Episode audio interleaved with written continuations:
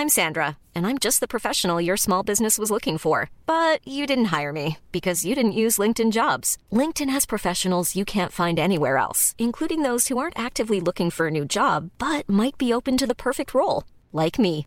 In a given month, over 70% of LinkedIn users don't visit other leading job sites. So if you're not looking on LinkedIn, you'll miss out on great candidates like Sandra. Start hiring professionals like a professional. Post your free job on linkedin.com/people today.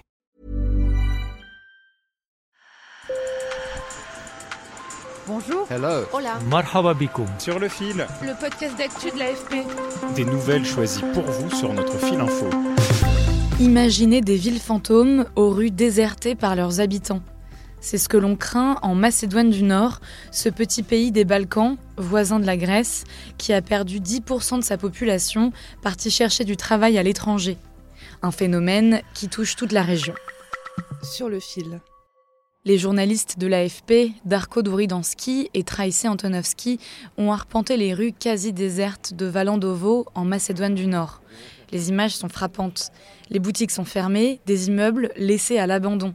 La ville n'arrive pas à retenir ces jeunes qui s'en vont massivement à l'étranger dans l'espoir d'y trouver une vie meilleure. Boyan Nikolov a 24 ans, il est membre du conseil municipal des jeunes à Valandovo et parmi ses camarades de classe, cinq sont déjà partis.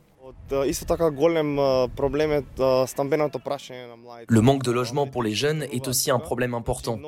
Ceux qui restent ici quittent très tardivement le foyer de leurs parents. Ils forment une famille très tardivement aussi. Les jeunes croient pouvoir accélérer les choses en émigrant pour atteindre plus rapidement leurs objectifs, fonder une famille et mettre de l'ordre dans leur vie. Ici, le salaire mensuel moyen de 470 euros permet à peine de subvenir aux besoins essentiels. Alors on entend fréquemment les Macédoniens affirmer qu'il vaut mieux être esclave pour 2000 euros à l'étranger que l'être à la maison pour 300 euros.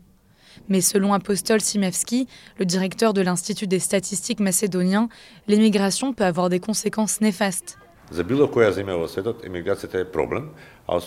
L'immigration est un problème pour n'importe quel pays du monde, mais surtout pour les petits pays qui ne comptent pas beaucoup d'habitants.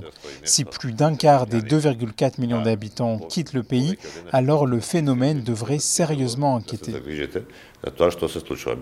Car l'émigration a des conséquences à long terme sur l'économie d'un pays qui risque d'être de moins en moins compétitif, faute de professionnels qualifiés et même de main-d'œuvre en général. Et c'est l'ensemble des Balkans qui connaît un déclin démographique. En Albanie, près de 40% de la population a quitté le pays ces 30 dernières années. En Serbie, des centaines de milliers de personnes ont refait leur vie à l'étranger depuis les années 2000. Et l'adhésion à l'Union européenne ne garantit pas un renversement de cette tendance. Prenez la Croatie par exemple. Depuis qu'elle a rejoint l'Union européenne en 2013, sa population s'est réduite de près de 10% et dépasse à peine les 4 millions d'habitants. Dans la ville de Pozzega, les pancartes à vendre sont omniprésentes et le maire de la ville est inquiet. L'émigration est un gros défi parce que ce sont surtout des jeunes qui partent, des gens qui peuvent travailler et la conséquence, c'est le vieillissement de la population.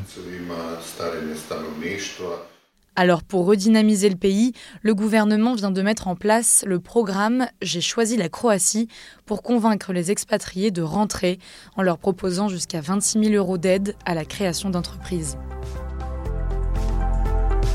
Sur le fil revient demain. Merci de nous avoir écoutés et bonne journée.